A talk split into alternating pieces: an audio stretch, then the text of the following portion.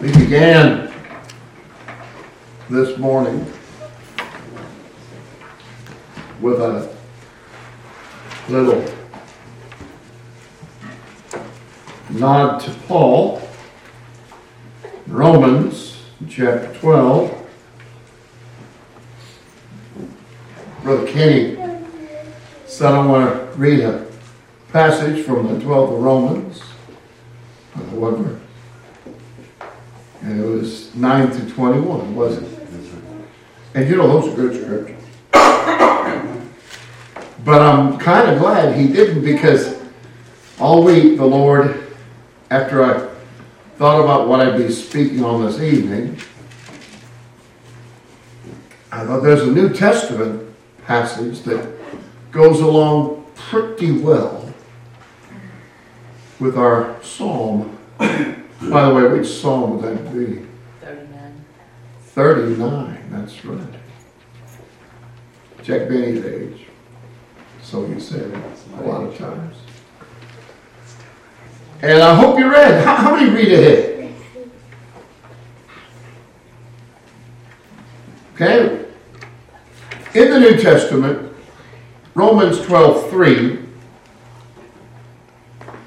For I say, through the grace given unto me, to every man that is among you, not to think of himself more highly than he ought to think, but to think soberly, according as God hath dealt to every man the measure of faith. Some people are drunk on their own reputation. They are everything in a bag of chips. Just ask them. They'll tell you how wonderful they are. A wise man said long ago, and I've been thankful to have him say it never trust the man who's the hero of all of his stories. But there are some people, they can do no wrong. They've got it together. They just don't mess up. And if there's anybody alive to say differently, they will wish they'd be quiet or maybe pay them to hush up or something else. But there's something in this psalm that runs right along the lines of what we've been reading in Romans 12:3. Now, I'm not going to ask these two folks down here because I think they know. But is there anything in this psalm that would speak to the idea of our needing to practice humility? Realize that we're not all we might be cracked up to be in our own mind.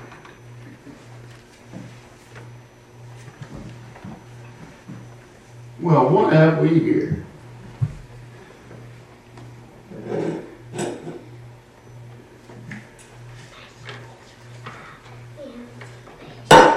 Man in a can. Can you read that? Yes, they, Can you see that? Now, this is not original with me. I had a pastor who pulled this one time. He said, In this can is every man. That got my attention. Does it have your curiosity? Have any idea what might be in this can? You'll know when we read this psalm. I said, I will take heed to my ways, that I sin not with my tongue. I will keep my t- mouth with a bridle, while the wicked is before me. I was dumb with silence. I held my peace even from good, and my sorrow was stirred. My heart was hot within me while I was musing. Didn't say amusing. When you're musing, you're thinking. You go to an amusement park, you're not supposed to think. You go to a museum, you're thinking about what you're looking at. My heart was hot within me while I was musing, the fire burned. Then spake I with my tongue, Lord, make me to know mine end, and the measure of my days, what it is, that I may know how frail I am. Behold, thou hast made my days as an handbreadth, and mine age is as nothing before thee. Verily, every man in his best state is altogether vanity. Surely every man walketh in a vain show. Surely they are disquieted in vain. He heapeth up riches and knoweth not who shall gather them. And now, Lord, what wait I for? My hope is in thee. Deliver me from all my transgressions. Make me not the reproach of the foolish. I was dumb. I opened not my mouth because thou didst it. Remove thy stroke away from me. I'm consumed by the blow of thine hand. When thou with rebukes dost correct man for iniquity, thou makest his beauty to consume away like a moth. Surely every man is vanity. Hear my prayer, O Lord, and give ear unto my cry. Hold not thy peace at my tears, for I am a stranger with thee, and a sojourner, as all my fathers were. O spare me, that I may recover strength before I go hence. Be no more. What's in the cave? Man, did you say nothing? Empty. You're exactly right. Well, I won't take the tape off, but it's an empty can. Man at his best state is altogether vanity. Puffed up maybe with pride, all these dreams, all these things, but yet vanity means it's empty, it's worthless, it's without lasting value. Like the man said, ain't nothing to it. And so that stuck with me a few years. I'd rather not say how many. How old did we say Julie was? She It was, it was, uh, it's been more than 20 years. So, yes, we saw that in verse 5, didn't we? Verily, every man in his best state is altogether vanity.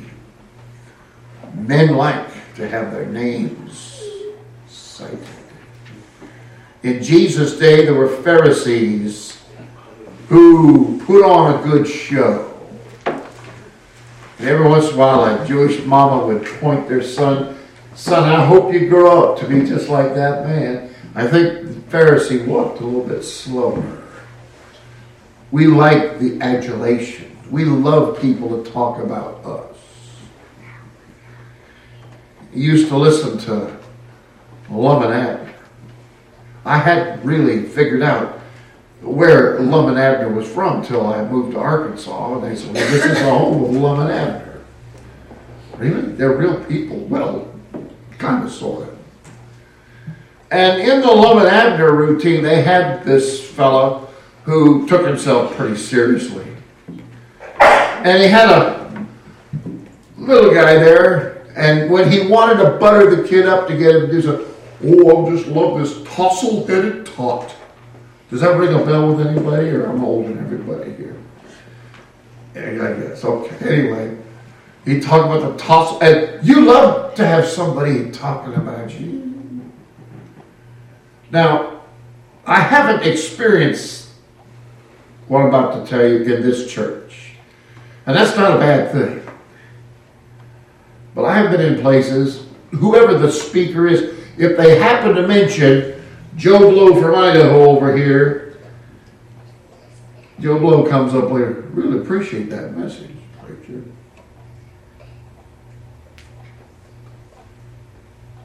There's a part of us, it's called the flesh, and we love to have it stroked. We love to be at the forefront. We love to be on display. Well, that's something that comes out in this song. But I want to give you really three thoughts because this psalm talks about this world of uncertainty. What was it? Three o'clock, our phones went beepity beepity beep. Y'all had it over in Oklahoma too, didn't you? Beepity beepity beep, like, look out, might have a tornado. Some people, they just don't know. You know what? There's some things I don't know. And sometimes it bothers us to realize there's some, some things that we don't know. But the fact that there are some things we don't know.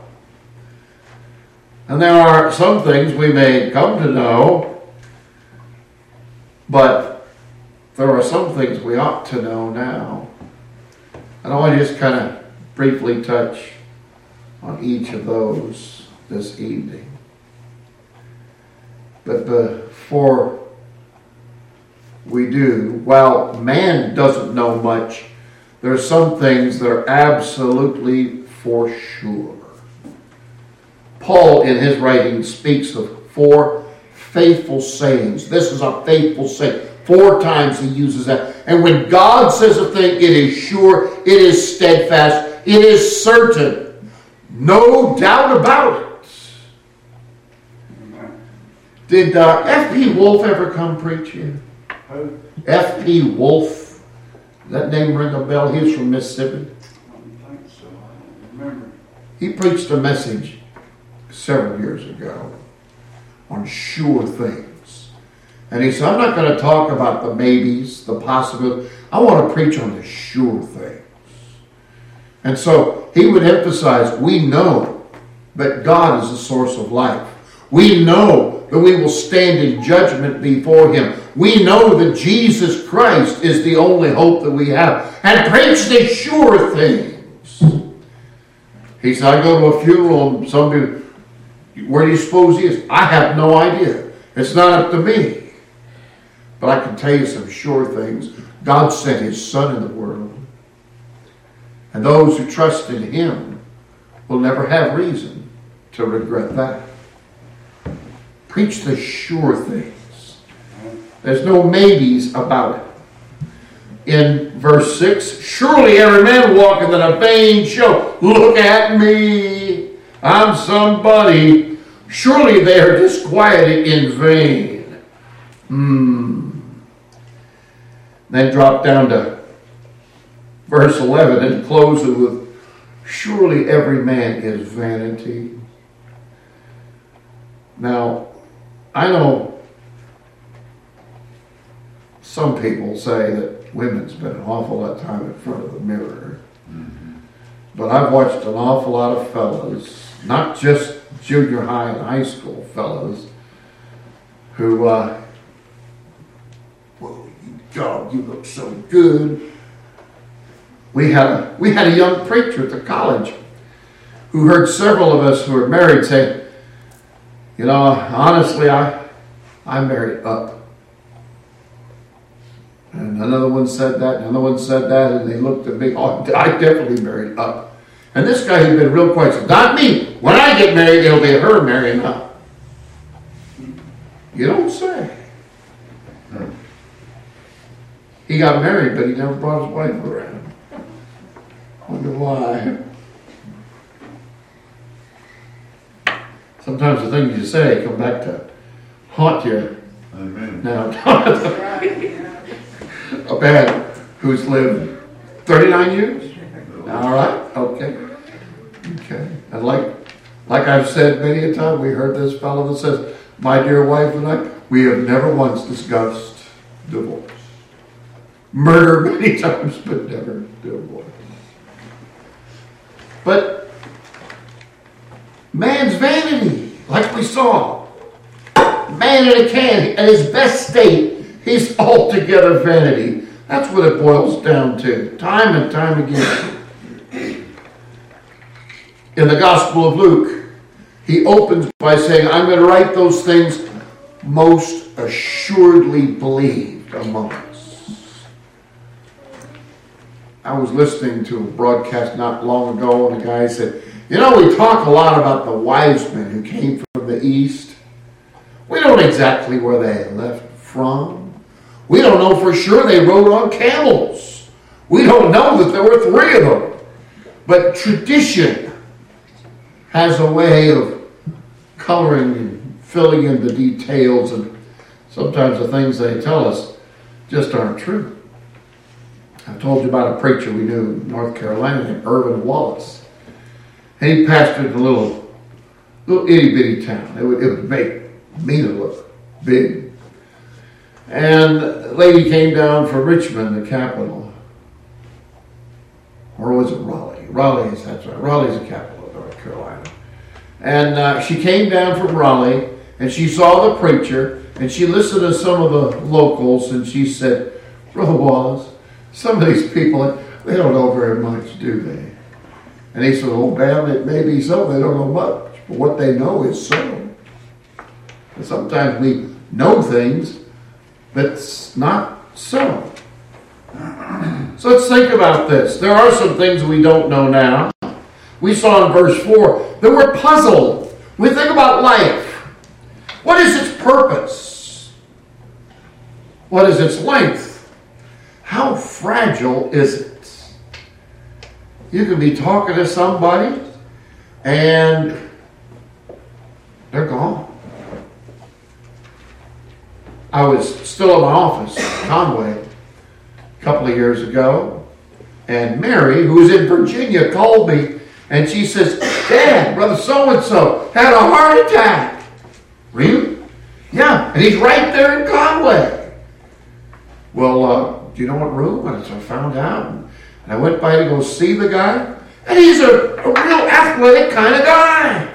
In fact, he'd been to the doctor that morning and had a checkup. Everything was hunky dory. I mean, the guy didn't have weight problem or diabetes or blood pressure or anything dogging him. And he went on a hike, one of these Arkansas mountains. And thankfully, he had a couple of buddies with him. He got about halfway out and, and he dropped. And they rushed him in, and the doc said, You, you have a heart attack. If you'd been alone, the bugs would have eaten you now. And uh, he came through and he said, he said, brother, I went to the doctor this morning. He gave me a clean bill of health. It can happen. You know, you got to stop breathing sometime. Life is fragile. Somebody had a bumper sticker. Life is fragile. Handle a prayer. That's why the psalmist says, and in this case, the psalmist is Moses, probably the oldest psalm, Psalm number 90. He says, So teach us to number our days, that we may apply it to wisdom. Too late, we get too little smart, the Yiddish proverb says. We don't know how long we're going to live. That's indicated more than once in Scripture. And even if we didn't have Scripture, none of us know. None of us know. James 4 says, Go to the, the, the one who says, Today, tomorrow, we're going to go to such such a place, we're going to buy and sell, get gay, and, and we're, a year from now, we're going to be rich. But you don't know what's going to be on the morrow. None of us does. If you make a prediction, be surprised. Uh, don't be surprised if it doesn't work out quite the way you think it's going to be. That's why James says says you ought to say, "The Lord willing, we will do this and that." Sometimes you say, "Lord willing, Lord willing." Yeah, that's what my intention is, but I don't know what's going to happen.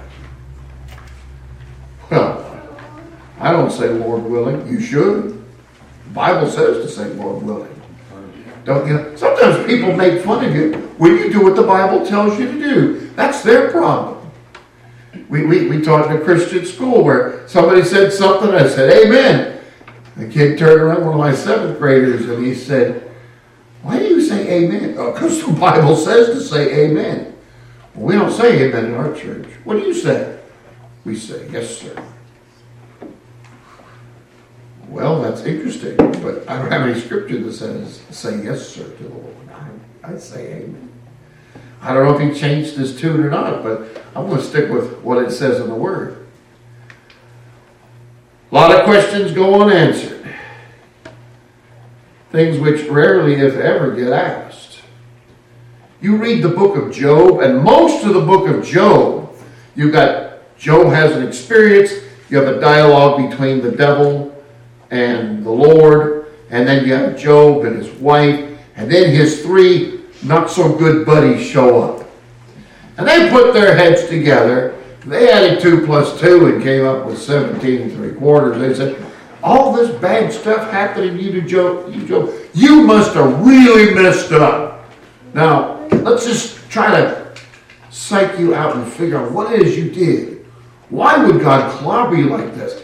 That's just it. I don't know anything that I've done wrong. He stood in his integrity. He hated evil. He strove to do the right thing.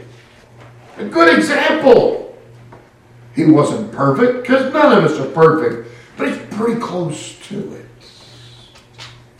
Most of the book of Job is so and so steps up and they say this. Sometimes Job will answer. And another will get up and say something, and another will get up and say something, and Job would respond. And there's even a young man, Elihu. He wasn't like those three wise guys. He says, I'm not with them, but Job, it is possible that you have messed up. So, one thing we know God always does the right thing, the right way, the right time, for the right reason. And then God speaks out of the whirlwind. And he says, Where were you, Job, when I hung the stars? Where were you when I designed this entire universe? I really didn't have to consult with you, Mr. Job. And even Job had to come down a few notches. And even we need to come down a few notches, maybe more than a few. And then you get down to the last chapter. God spoke to those three rascals. And he said, There needs to be prayer. But I won't hear your prayer. You, you, you go to Job. I'll listen to Job's prayer if Job will pray for you. So Job was exonerated. And he does repent in dust and ashes. We don't hear too much about that sort of thing these days. We want to think, hey, I'm, I'm pretty good. Pretty good fellow. No, no, we're not. Several of the prophets, too, speak to the fact that a lot of questions go unanswered. If you come to me and say, I got a Bible question, as well, I'll, I'll do my best to try to give you an answer, if I can. But if you ask me something's over my head, and there's a lot of stuff over my head, I can't wing it. Marcia knows what I'm thinking of. We do a preacher in another mm-hmm. state, in another century. He always do the answer. And if it wasn't the real answer, he'd make up something and try to stare you down like, are you calling me a liar? Well, I've been preaching the Bible these many years, and I've studied this, and I have these degrees, and they can, and sometimes are wrong anyway. Mm-hmm. So it's best if you ask me a question, I'm not going to fishtail. I'm not going to try to play games, but I'll tell you, if I don't have a clue, I might say, well, I have read that so and so, it has been reported that, I don't know for sure, but from my study, it looks like maybe this is a way to understand this. But I don't have the last word. Neither does John Gill. Neither does Charles Spurgeon. Neither does A.W. Pink. Neither does anybody else, including you or me. We don't. So there's some things that we don't know now. Paul says in 1 Corinthians 13, now we see through a glass darkly. What's the best thing about a mirror? How well it can reflect an image. But when it, a mirror gets old, the silver gets messed up, you get blotches. It's almost something you just want to throw it out, give it away, whatever. We look now into Scripture, and we look at our lives, and many times we have more questions than answers. But then we shall know even as we are known. We talked earlier today about heaven. Won't be bills to pay in heaven. Won't be any shots to. You You won't have to go to the dentist in heaven. You won't have to go to the eye doctor in heaven. Won't be any wheelchairs in heaven. Won't be any hearing aids in heaven. Won't be any nursing homes in heaven. Won't go to any funerals in heaven. Do you realize that? All tears taken away. We sing a song, Heaven Must Be a Wonderful Place. Like another song I think we sang today, The Half is Not Been Told. We, we can only imagine just how wonderful. And so, suffice it to say, we only know in part. But there are some things that we may come to know. Go to 1 Corinthians chapter 8, please. Now, if you dig in this Bible, you might be amazed at the things that are in it. But don't settle for what you used to know and say, I got all figured out. I knew a preacher who, if you told him about a book or a sermon or a study or some other thing, he said, Oh, you know, I studied that out. As if he had the final word. So he got to the point where he, he didn't read it to anybody. He, I don't think he even had devotions from the Word, because after all, he'd read through the Bible more than once. 1 Corinthians 8 2 goes along with that one in Romans 12, verse 3. If any man think that he knoweth anything, you know what? He knoweth not yet as he ought to know. I had a friend in junior high, Rick Teamster. And uh, I was on a roll answering questions in class. And he'd say, Hey, Rains, what's? And he asked me a question. I I don't, I don't know, you don't know.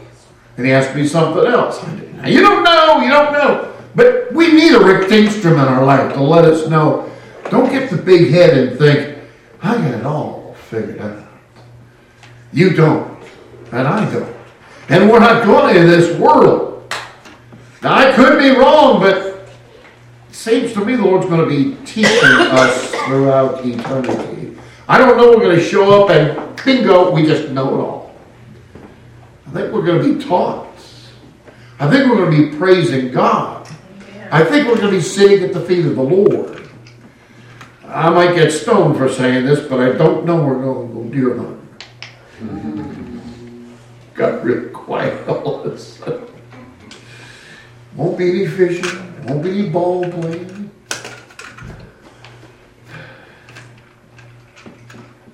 If any man think that he knoweth anything, I know that. Not like you need to, not like you ought to. Why do you say that? Because it says in the rest of the verse, he knoweth not yet as he ought to know. Marcia and I have been married quite a few years. And she knows me a lot better than when we married. And I know her quite a bit better than I knew her when we married. But she doesn't know me as well. If the Lord should give us 10, 15, 20 more years, I think she'll know me even better. I think I'll know her that much better. But we are still in a process of learning. That's right. Not too long ago, was it a graduation? And I think it was high school graduate. Guy said, I'll never have to read another book the rest of my life. And you were educated? Well, I got I got through the through the hoops, you know. Checked off the boxes. I won't have to use my brain anymore. Well, there's something to think about. But God has a way of revealing things in real time because they unfold. Young couple get married and, oh, we're in love. And, hey, love's a wonderful thing. It's great when it's young people, and my experience, it gets greater, sweeter as the years go by. But that's part of the Lord's plan. Go to Mark chapter 4, please. How do plants operate? Marcia's excited about the daffodils and the other flowers. Drive around, ooh, these flowers, are, those are, and I know what the daffodils are, and she knows all these other names of flowers and sort of thing. She, she's looking at this stuff going on. But it doesn't happen overnight. There's a logical progression that takes place in flowers and in folks. Look what it says in verse 28 For the earth bringeth forth fruit of herself. First the blade, the first little shoot comes up. Then the ear. After that, the full corn in the ear. I think I told you this when I was a little kid. Dad gave me some sunflowers that hadn't been cooked. And he says, you know, if you plant those in the backyard, they'll grow. Ooh, that's neat. So I went in the backyard, got a little trowel, and dug a little hole, put sunflower in, and put some dirt on top. Come on, come on. Ten minutes passed. I was fit to be tired. Dad, that, there's something wrong with those seeds. Oh, son, it takes more than ten minutes.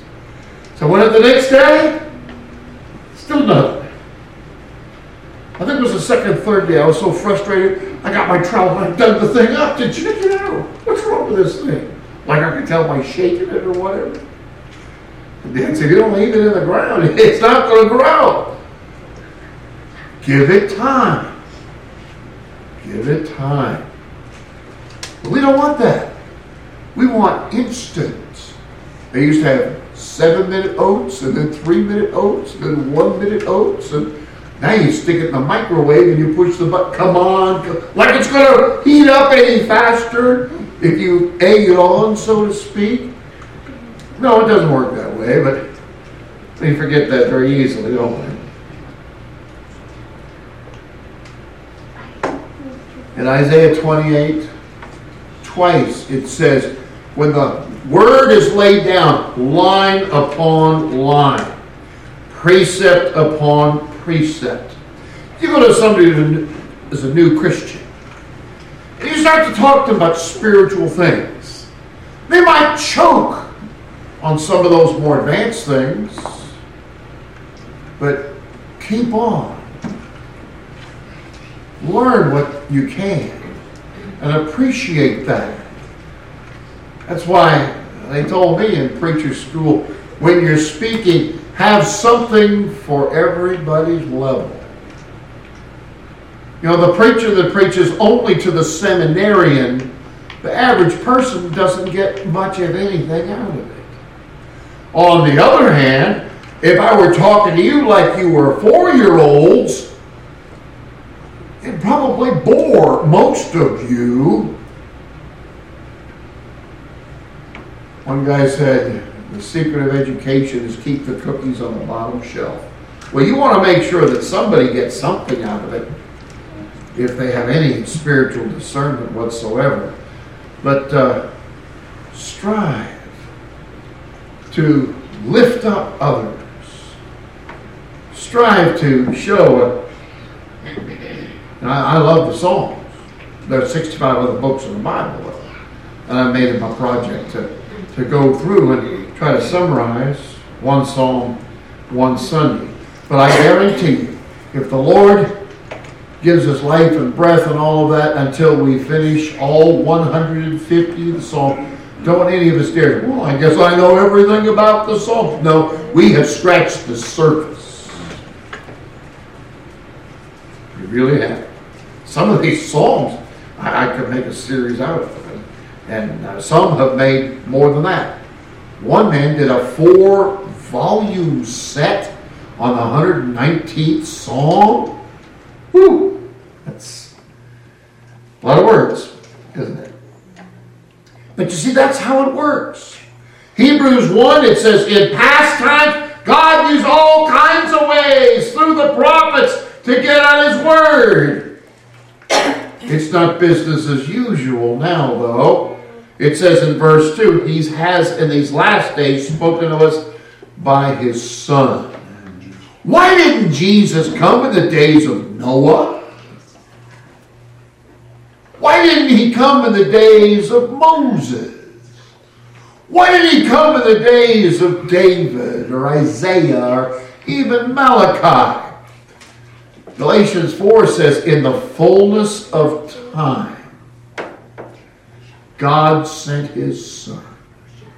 Things had been said, things had been done, and the whole drama of redemption up to that point when Christ came. I think that's one reason why it says in Luke 16 16, the law and the prophets were until John. Now the kingdom of God is preached, and all men press into it. They weren't ready for that then. They saw the truth in types and shadows, intimations and illustrations. Their faith. Another thing I learned from my first pastor. Somebody said, How is it that people in the Old Testament were saved, and now we have people in the New Testament saved? And he says, Here's the cross. People in the Old Testament given faith of God, and they saw what was going to happen.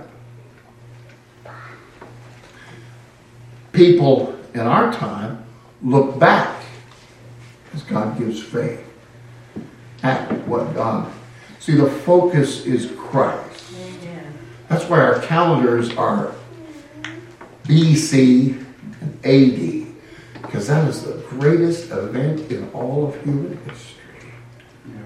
We talk sometimes so quickly about that, but that, that's God became flesh and dwelt among us, taught perfect lessons, worked perfect miracles, died as a perfect substitutionary Savior, a sacrifice. But it's the same God. It's always by grace. Whether it's Old Testament, New Testament. Well, how are people going to be saved during the tribulation? Well, it, even when I was a dispensationalist, I did say, well, I guess maybe they'll have to go back to be saved by keeping the law. Nobody was ever saved by keeping the law. The law could not. The law did not. The law never would save anyone. The law, Paul says, was our schoolmaster to drive us to Christ. The focus is Christ. Some saw him coming. Some now we see him as one who came. But it's Christ. It's not the church. Not anything we think, feel, say, or do. Job says in the 13th, Make me to know my transgression and my sin. David at the end of the 139th Psalm says, Search me, O God, and see if there be any wicked way in me, and lead me in the way everlasting. That's a good prayer. And yes, it's, it's a good scripture. They're all good, aren't they? But the purpose for all of this is to remind us that we have a high calling, a calling that doesn't come to everybody. We need to be walking worthy of that calling.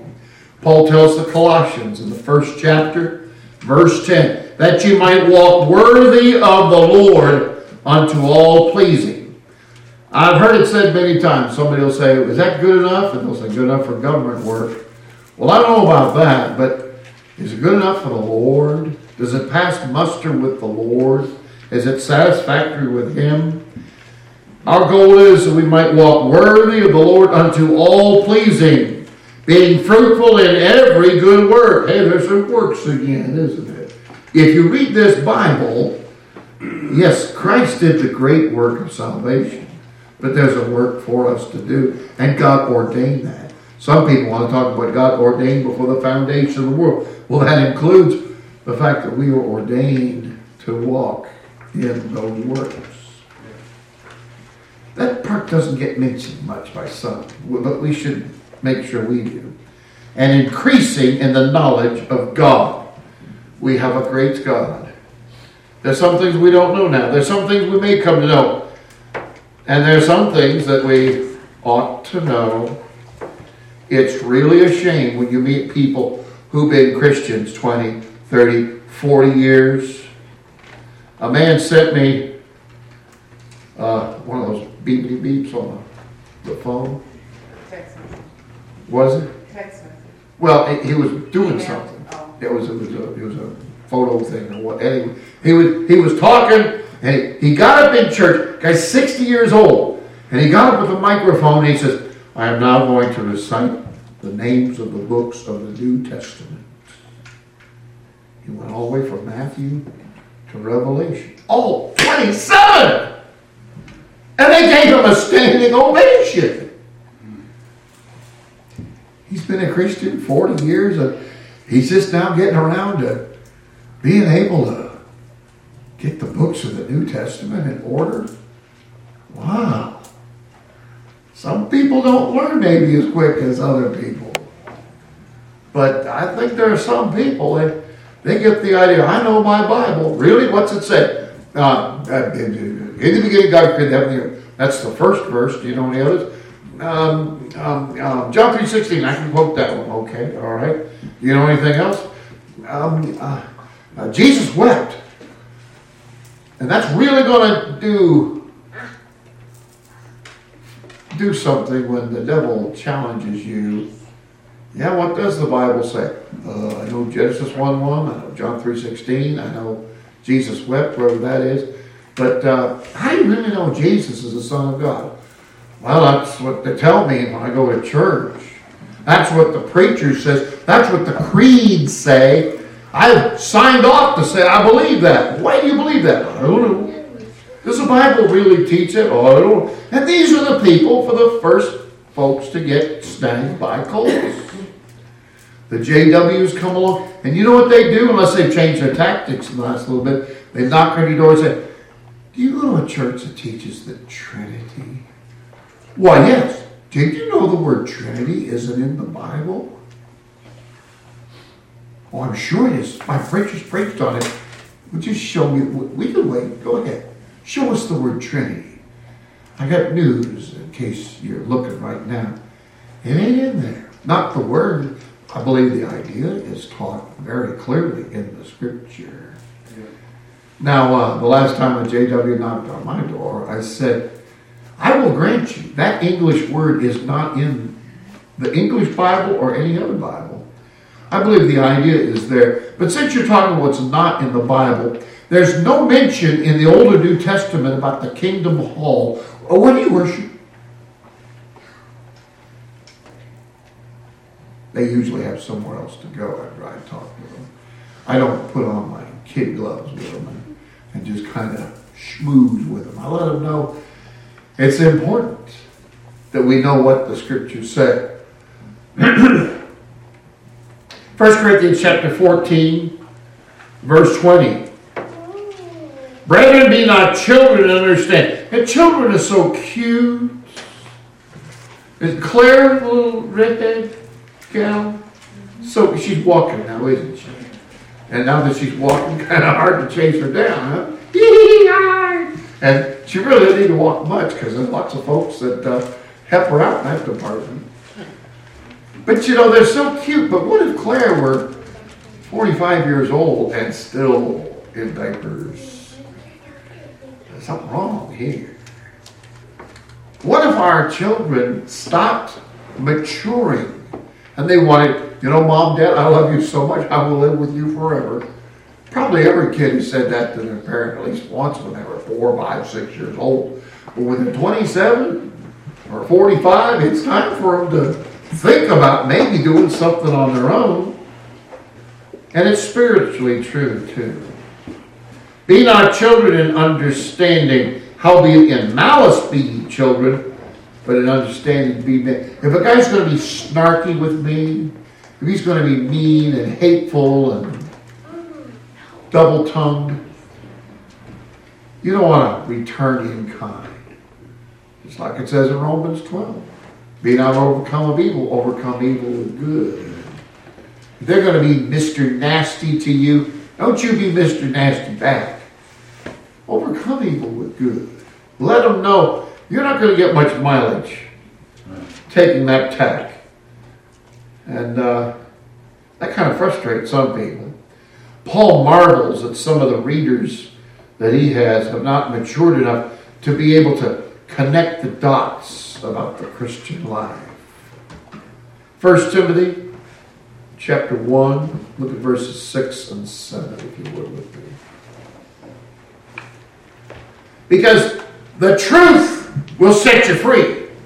The truth will serve as an anchor to your soul. The truth will help you to get a view of what God is doing as He's pleased to tell you in His Word. But there's some people, they want something else. They want something more. They don't want to settle for what Joe over there has. Well, maybe Joe's on the right track, maybe not. But Paul tells Timothy, because we have these kind of people in our churches, just like we had 2,000 years ago, from which some having swerved, turned aside unto vain jangling. Swerving is not a good thing when you're on a course. Dad taught me how to drive. He said, son, keep to the middle of the road. You don't want to get over too far to the left or too far to the right. You don't want to get out of your lane. You want to stay as close as you can to the middle of the road. Now, if I jumped in the car and just see how far I can go, you're not going to get your license like that. In fact, I don't want to ride with you because you're swerving too much. Sometimes people do that spiritually. They swerve. They're all over the board. We had some fundamentalist friends in Little Rock who they were they, they couldn't handle the doctrines of grace. To them, that was that was almost a cult. Now they're Sabbatarians. They won't even say Sunday; they say the Sabbath. They won't even say Jesus; they say Yeshua. And uh, he won't eat pork, which that means the price of bacon is going to be down. But uh, it's interesting. It really is. How some people could just get off track. From which some, having swerved, have turned aside unto vain jangling, blah, blah, and they're saying a bunch of stuff. And to them it sounds like something, but to me it's high sounding nonsense. Doesn't check with the word. Desiring to be teachers of the law. Doesn't that sound like our friend? The guy was going to lecture me on how important it is that we don't eat snails. you don't need to argue with me on that one. I've got that one covered. Understanding neither what they say nor whereof they affirm. Some folks are about as deep as this. They might be wide, but they're not very deep. And they, that's their problem. They ought to be more aware. They, because of their time as children of God, they ought to know a lot better. They ought to be in the forefront of things. In Hebrews 9, uh, Hebrews 5 and verse 12, for when the, for the time ye ought to be teachers, you ought to be in a position where you can help others see this. You can illustrate this with your life. You put these principles into practice. You are a living epistle. They can read you like a book the right way.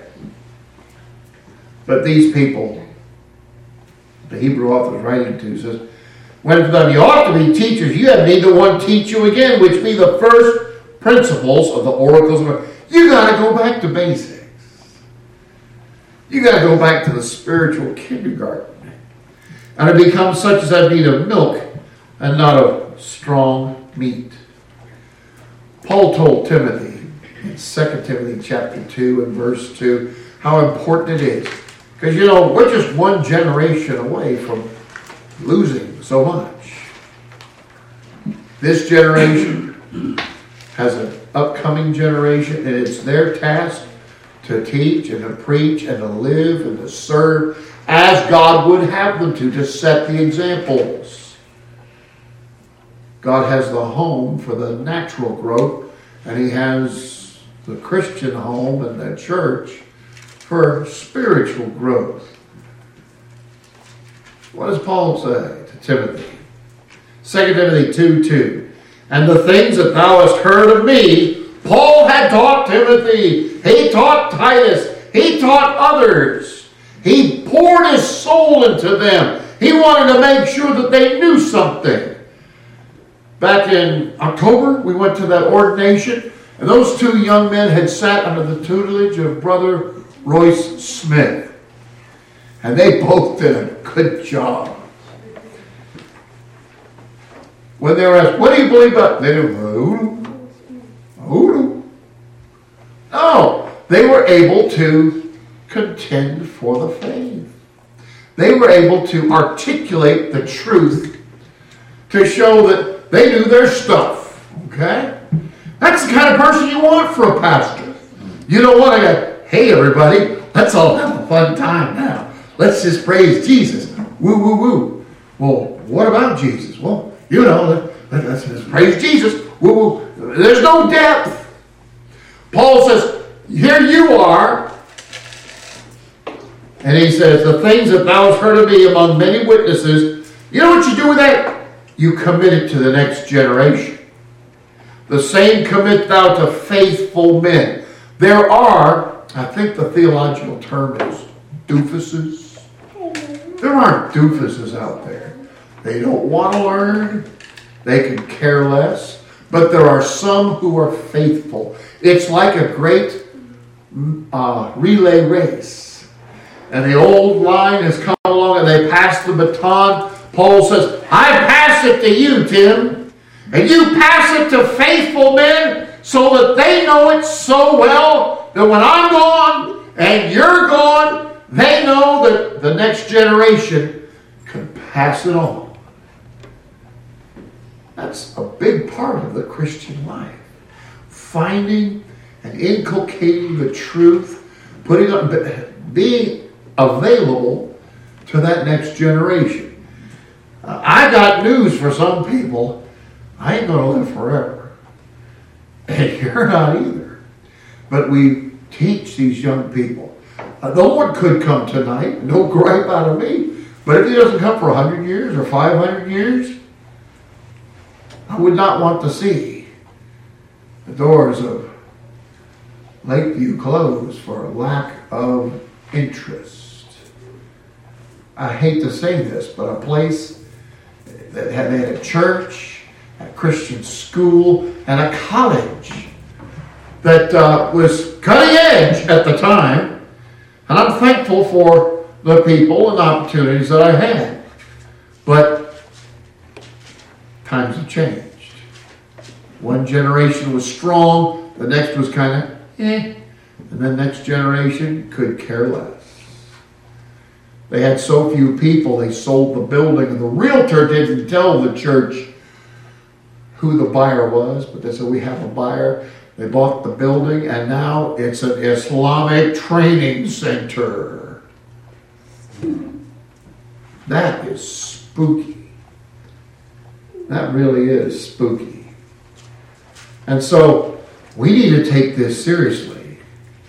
I'm thankful for Brother Heath and Brother Roy Smith and all those who've invested in me. But I think I'm past the middle of my life. And so it's my job to stay the course. It's my job to present because someday somebody else, if the Lord doesn't come back, somebody else will stand in this pulpit. And I sure don't want them to just smile you to death, but they don't have a clue about what this book is talking about. And maybe the Lord will raise up even from our circles. That would be wonderful. And uh, I'm so glad that, you know, the best thing in this world a preacher can have is a good wife. And I'm so thankful I have a wife who has never undermined my desire to serve the Lord. And she loves to teach, to teach children, to teach them God's Word, and to be an example. Titus says the older women, they're, they're in a position to teach the younger women, not fashion design, not necessarily how to cook and clean the house, but how to be what God would have them to be. Titus talks about that. And there are some basics. Now, I just leave you this one for time consideration. We need to know that time is short. The song said, We've got all the time in the world, but we don't. We don't. In uh, Genesis 47, Joseph is reunited with his family, and he brings them down from Canaan land, and they're living there in Egypt. And he goes to his father.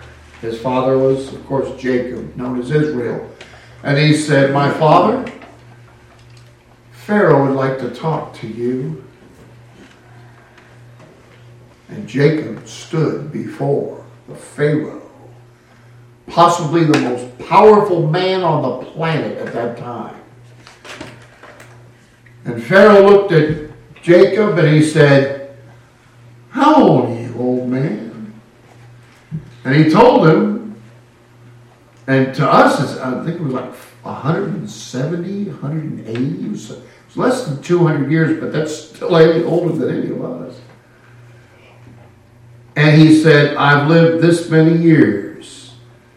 And he didn't stop there. He says, Few and evil are the days that I've lived, and I haven't attained to my forefathers. You see, he had heard about Noah, who built the ark when he was 600? And he lived on it. Nobody born after the flood lived any time like that. But he had a daddy named Lamech who lived 777 years. And his daddy was Methuselah, 969 years. And Jacob knew that. And he told the king of Egypt, I've lived this many years. They're few. I've committed evil in them, and I have not attained to what my fathers did. We can't assume we're going to live to be, even though some of the health gurus, oh yeah, we'll live to be 150 years old. I don't think so. I could be wrong. But if the Lord doesn't come first, death will come for us. We want to be able to say that we have invested our time. There are a lot of things about this world we can appreciate, but how many of those things are going to be around? How many of those things are going to speak to spiritual things? How many of those things are going to do an ultimate good for the glory of God and the benefit of His people? We need to think in those kind of terms, not in terms of what does the world want? What do other people want? What, what is my desire, my heart of hearts? Well, we'll have to deal with that in another, another message, but we live in a world of uncertainty. We have a God who is certain, and He knows the future. We sing a song, I don't know about tomorrow. I just live from day to day. But I know who holds the future. He's the one who holds my hand. Let's bow.